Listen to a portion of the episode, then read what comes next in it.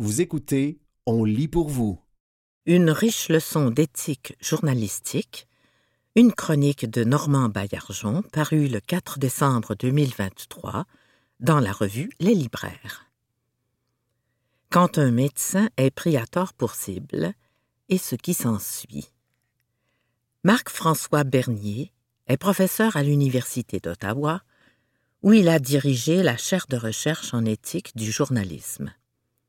Ce sont justement de grandes et importantes questions d'éthique du journalisme qu'il aborde dans cet ouvrage riche et percutant consacré à une cible, comme on dit dans ce métier.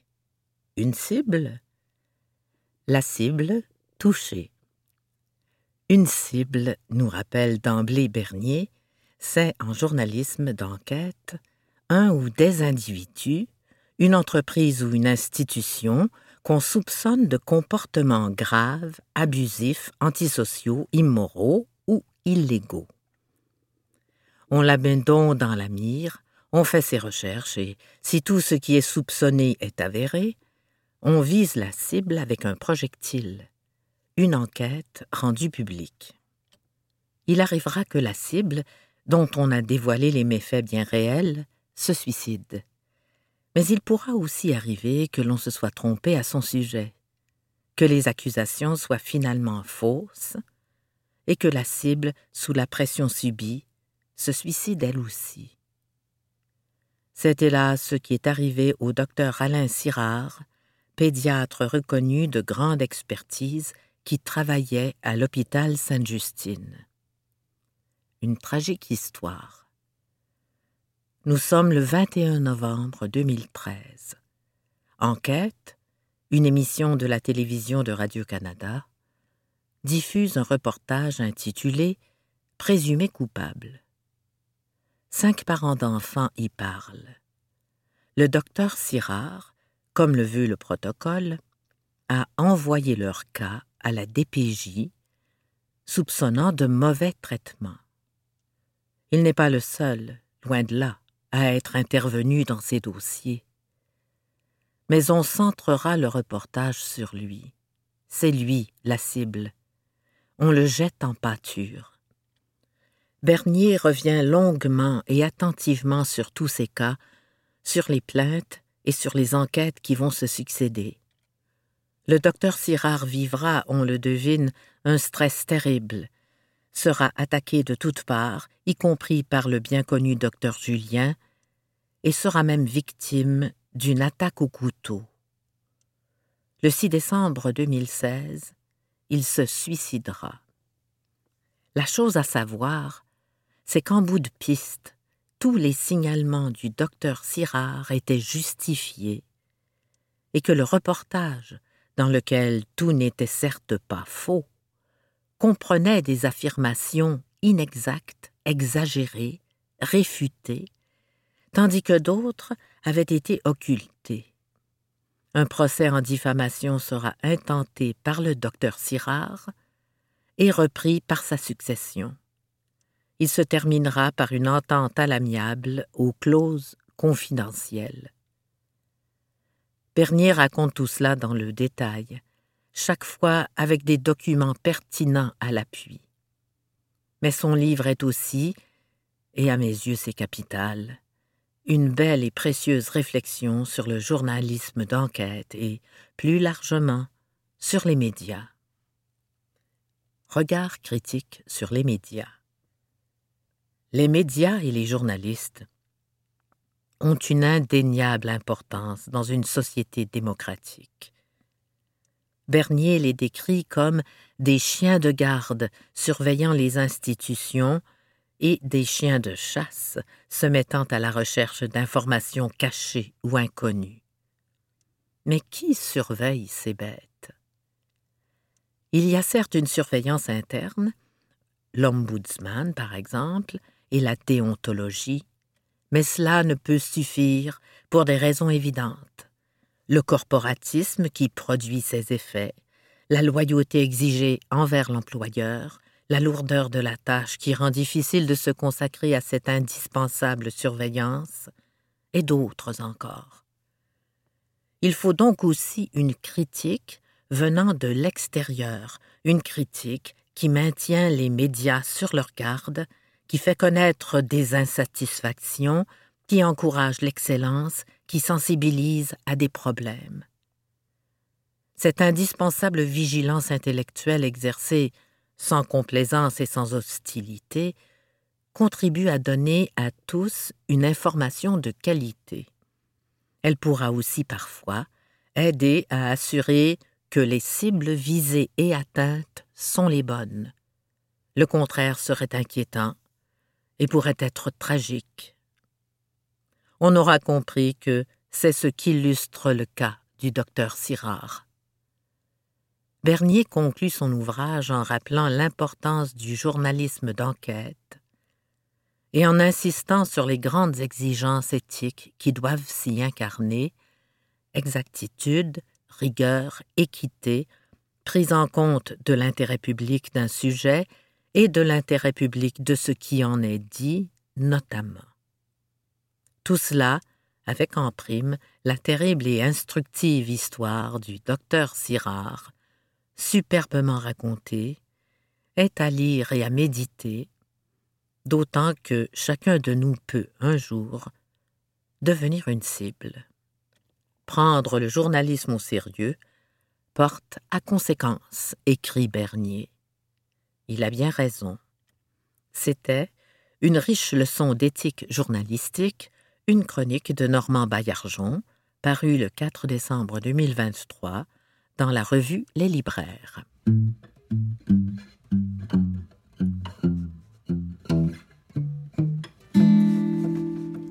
Le défi de faire de l'asphalte avec du plastique. Un texte d'Henri Ouellette Vizina paru le 4 décembre 2023 dans La Presse. Faire de l'asphalte avec du plastique, ça se peut? Oui et la Régie intermunicipale de traitement des matières résiduelles de la Gaspésie, RITMRG, y croit. Après un projet pilote s'étant bien déroulé cet automne à Victoriaville, l'organisme se prépare à produire un enrobé bitumineux fait de plastique souple pour la ville de Percé. Tout ce projet, en fait, c'est vraiment parti du fait qu'on reçoit beaucoup de plastique souple, donc des sacs ou des produits d'emballage qu'on n'arrive pas nécessairement à revaloriser, explique la directrice générale de la régie, Nathalie Drapeau, en entrevue avec la presse. Il y a trois ans, son groupe a mandaté l'École de technologie supérieure, ETS, pour trouver une solution. Après analyse et tests en laboratoire, les experts ont conclu qu'il serait possible d'incorporer ces plastiques dans la fabrication de l'enrobé bitumineux, autrement dit, l'asphalte. Madame Drapeau et ses équipes se sont alors mises à la recherche d'un bitumier pour tester une première production. C'est finalement le constructeur routier Sintra qui a levé la main. La ville de Victoriaville s'est ensuite manifestée pour tester le produit dans la rue Boivin en octobre dernier. C'était pour nous une première marche d'essai avec 200 kg de plastique transformé. Le principe était de voir si ça s'appliquait bien, si la viscosité du mélange passait bien, et ça s'est vraiment bien déroulé. On n'a pas constaté de problématiques particulières sur le terrain, résume la gestionnaire. La suite a percé. Le procédé de fabrication fonctionne grosso modo ainsi. D'abord, le plastique est broyé, puis densifié et granulé en petits flocons. Ce sont ces derniers qui sont ensuite vendus à des bitumiers qui les incorporent dans la fabrication du bitume. D'ici janvier, la RITMRG lancera une première phase de production dans un bâtiment construit en annexe du centre de tri. Déjà, on sait qu'une partie de cette production servira au revêtement de la rue commerciale menant au géoparc de la ville de Percé, la municipalité ayant signifié son intérêt pour le projet. On parle d'un tronçon de rue d'à peu près 300 à 400 mètres, donc c'est pas mal plus gros que ce qu'on a fait à Victoriaville. L'idée c'est aussi de montrer qu'après, on pourrait transférer ce projet-là ailleurs au Québec, dans des lieux à plus grande capacité, précise Nathalie Drapeau. Elle affirme que son groupe a reçu plusieurs appels d'intérêt dans les derniers mois, tantôt de la part de villes, tantôt de la part d'entreprises. Il y a beaucoup de villes qui veulent de plus en plus s'approcher du concept d'économie circulaire. C'est sûr que tout le monde attend aussi de voir comment va aller la réalisation à percer, dit Madame Drapeau, qui espère pouvoir offrir une partie de la solution au défi du plastique post-consommation? Gare au mauvais piège. À l'Institut national de la recherche scientifique, la professeure associée Louise Hainaut-Étier, qui est spécialisée en adaptation au changement climatique, parle d'un projet intéressant mais impose tout de même certaines nuances. C'est quelque chose à saluer. D'abord, parce que le gouvernement n'empêche pas la mise en marché de plastiques uniques qui ne sont pas facilement recyclables, dit-elle. Donc, il faut trouver une façon de les gérer. Là, ils ont trouvé un débouché pour quelque chose qui n'est pas facilement valorisable, qui génère de l'emploi et qui peut minimiser le transport des matières ou l'importation de matières bitumineuses.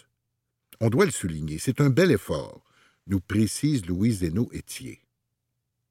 Le revers de la médaille, toutefois, c'est qu'on peut toujours se demander si ça va réellement donner une boucle de valorisation ou si ça va donner ce qu'on appelle en anglais du downcycling, bref, du sous-cyclage, enchaîne l'experte.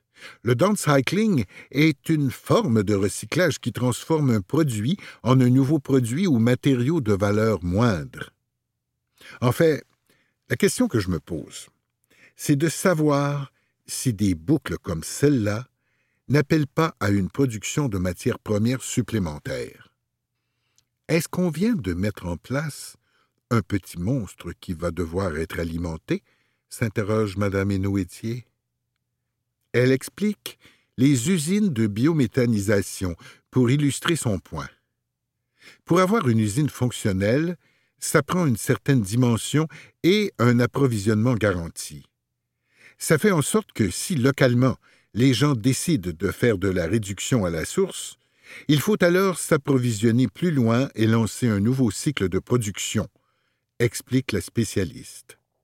C'était Le défi de faire de l'asphalte avec du plastique, un texte d'Henri Ouellette Vézina paru le 4 décembre 2023 dans La Presse.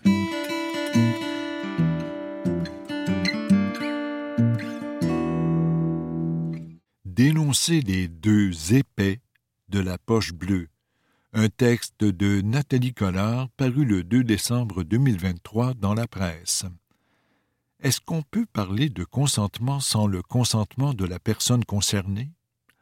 C'est ce que je m'apprête à faire et je sais que c'est délicat, mais il est impossible de ne pas revenir sur ce qui s'est produit lors de l'enregistrement de Sous-écoute la balado de Mike Ward le dimanche 26 novembre 2023. Un lecteur, qui se décrit comme un grand consommateur d'humour, m'a écrit mercredi pour attirer mon attention sur les événements. Dimanche soir, à sous-écoute, les gars de la Poche Bleue, Guillaume Latendresse et Maxime Lapierre, deux anciens du Canadien, ont fait vivre énormément de choses négatives à Mike Ward, m'écrit-il attouchement non désiré, entre autres. On parle de doigts sur le pénis, mains sur les fesses, doigts dans le visage et la bouche. Ils lui ont fait des beer hogs que je qualifierais de brutaux. Mike ne semblait pas à l'aise du tout tout le long de l'épisode. Il a dit se sentir intimidé et même le staff a vérifié avec lui pendant l'épisode s'il était correct. J'ai été profondément choqué par ce que j'ai vu.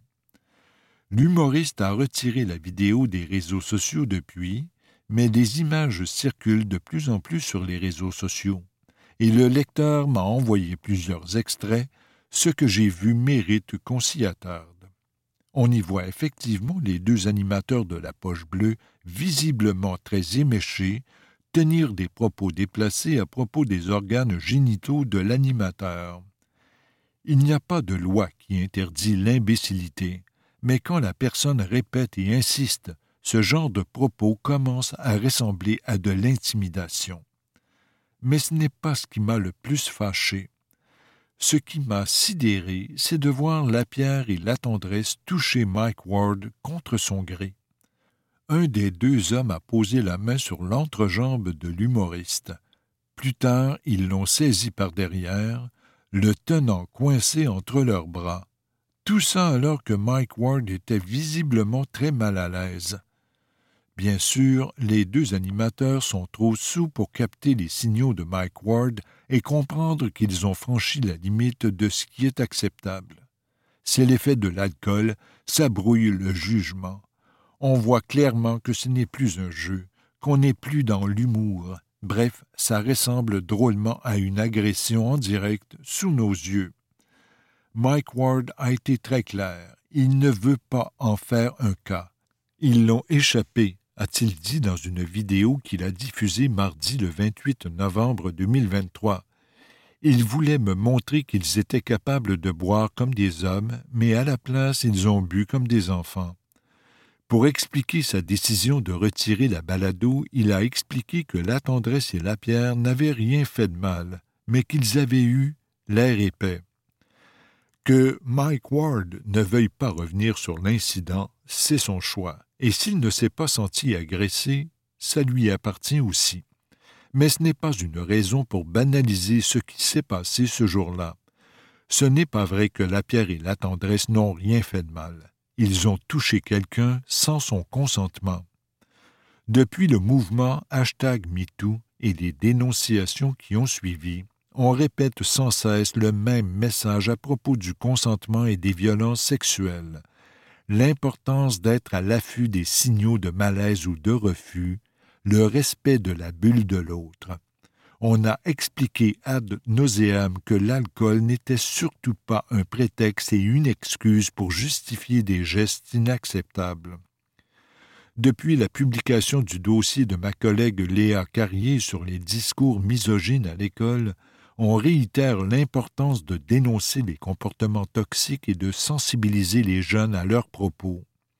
Et voilà qu'on se retrouve face à des gestes très agressants en direct, gestes qui sont minimisés au nom de l'humour et de l'alcool qui coule à flot. On voudrait balayer l'incident sous le tapis sous prétexte que boys will be boys. Je le répète, je ne dirai jamais à Mike Ward ce qu'il doit penser ou comment il doit agir. S'il ne veut plus parler de l'incident, c'est son droit le plus strict. Mais parlons des deux animateurs de la Poche Bleue, Guillaume Latendresse et Maxime Lapierre, deux anciens joueurs du Canadien de Montréal qui sont aujourd'hui analystes à TVA Sport. Latendresse a également siégé au comité de relance du hockey mis sur pied par le gouvernement Legault j'ai appelé l'agent des deux hommes, Louis-Philippe Doré. Il m'a répondu par courriel que la tendresse et la pierre s'étaient expliquées en ouverture de leur balado. J'ai écouté les excuses en question. Ça se résume à peu près à ceci. On a retiré le podcast par respect pour nos familles. Il faut prendre tout ça avec un grain de sel. On tourne la page. Eh bien, à mes oreilles, ces propos sont très problématiques.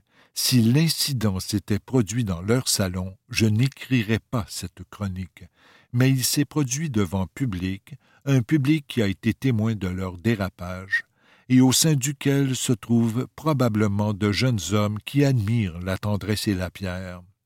D'où l'importance de redire à quel point ce type de comportement ne doit pas être toléré qu'on soit un homme ou une femme, une vedette ou un illustre inconnu il faut le dénoncer haut et fort quand on en est témoin. C'était Dénoncer les deux épais de la poche bleue, un texte de Nathalie Connard paru le 2 décembre 2023 dans la presse. Le TikToker citoyen, un texte d'Ariane Kroll paru le 26 novembre 2023 dans la presse. Des parents et des enseignants montrent ces vidéos aux ados, des moins jeunes le reconnaissent dans les aéroports. Pourtant, Farnell Morissette, mise sur des faits plutôt que sur ses opinions et traite de sujets complexes comme l'immigration, la démocratie ou l'avortement. Rencontre avec un influenceur qui cherche à éclairer plutôt qu'à convaincre. Mon objectif n'est jamais que les gens soient d'accord avec moi.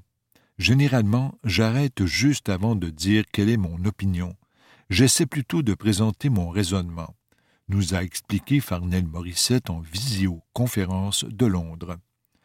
Arrivé en Angleterre l'été dernier pour sa maîtrise à la London School of Economics, il a eu toutes les misères du monde à obtenir un compte de banque et une connexion Internet.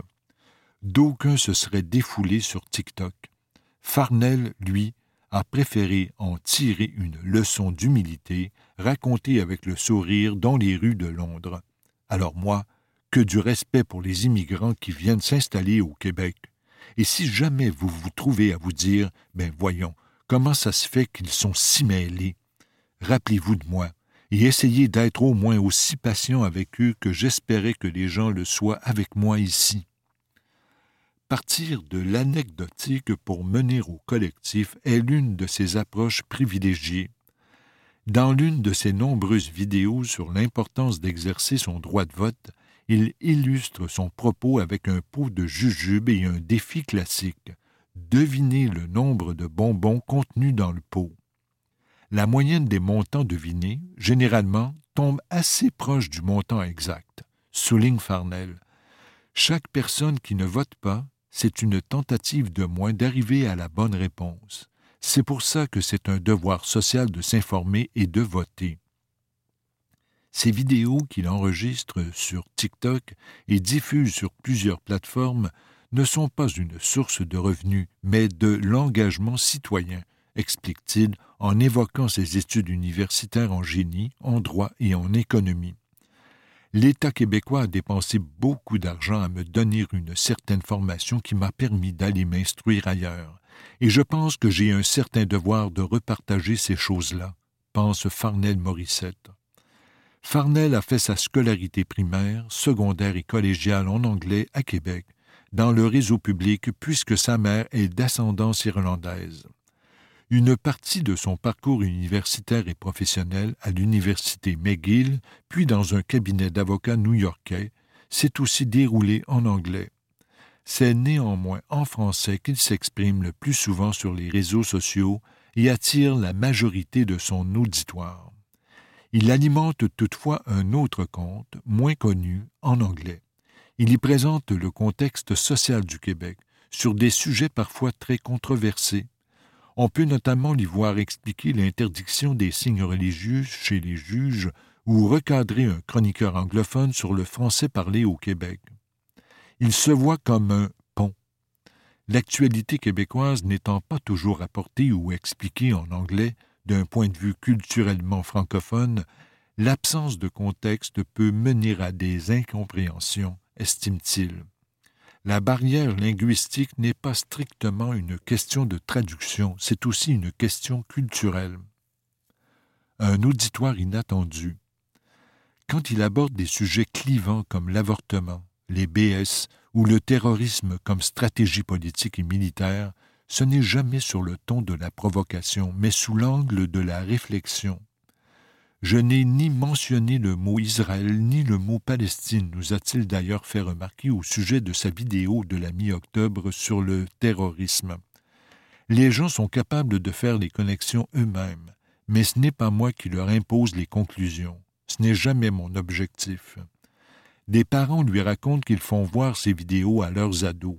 Une enseignante lui a même demandé d'aborder un enjeu lié à l'avortement si son but initial n'était pas de devenir un outil éducatif pour les parents et les enseignants, il s'en trouve absolument honoré et veut se montrer digne de cette confiance.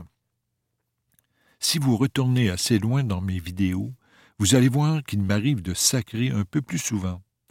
Ma mère est enseignante et ça aurait été impensable pour moi de sacrer devant ses élèves, il faut que j'accepte que je ne suis plus seulement un gars qui parle à ses chums sur les réseaux sociaux, souligne Farnell Morissette.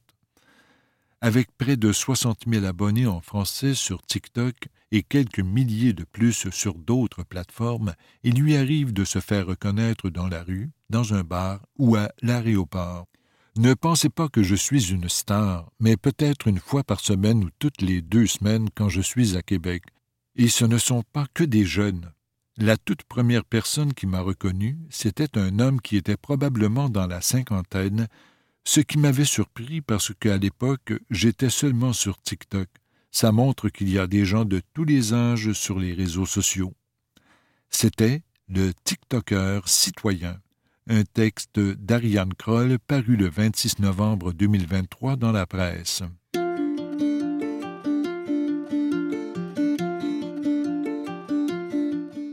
Cher Père Noël, une lettre de Sacha paru le 21 novembre 2023 dans la revue Les Libraires. Cher Père Noël, merci encore pour mes cadeaux de l'an dernier. Je ne veux pas que tu le prennes mal, mais cette année, j'ai préparé ma liste de souhaits grâce au Conseil des libraires, et je pense que, tout comme toi, ils pourront les exaucer. À eux, je n'ai pas besoin d'envoyer de lettres, car il y a Internet, leslibraires.ca. C'est leur façon de voyager dans l'espace comme tu le fais. Quand je leur rends visite, je t'assure que les libraires m'offrent un service aussi personnalisé que le tien et qu'ils possèdent ta magie. Tu peux leur faire confiance. Cela fait déjà 25 ans qu'ils publient et distribuent gratuitement la revue Les Libraires. Un véritable cadeau, renouvelé tous les deux mois. Ils travaillent autant que toi, c'est juste que eux, ils ne peuvent pas quitter leur communauté qui leur tient tant à cœur pour partir faire le tour du monde avec des reines. J'espère que tu comprends pourquoi je veux les encourager. Mère Noël t'a sûrement déjà parlé de l'achat local, non? Donc, si ça ne t'offusque pas, je pourrais opter pour la cueillette en librairie, mais sache que je vais quand même m'ennuyer de te voir descendre dans la cheminée. Si tu n'as pas de mes nouvelles bientôt, et que tu veux savoir si mes cadeaux ont fait mon bonheur, va voir ce que j'en ai pensé sur quialu.ca. Je te rassure, si tu étais un livre, je te donnerais cinq étoiles, Père Noël. Sacha. C'était Cher Père Noël, une lettre de Sacha parue le 21 novembre 2023 dans la revue Les Libraires.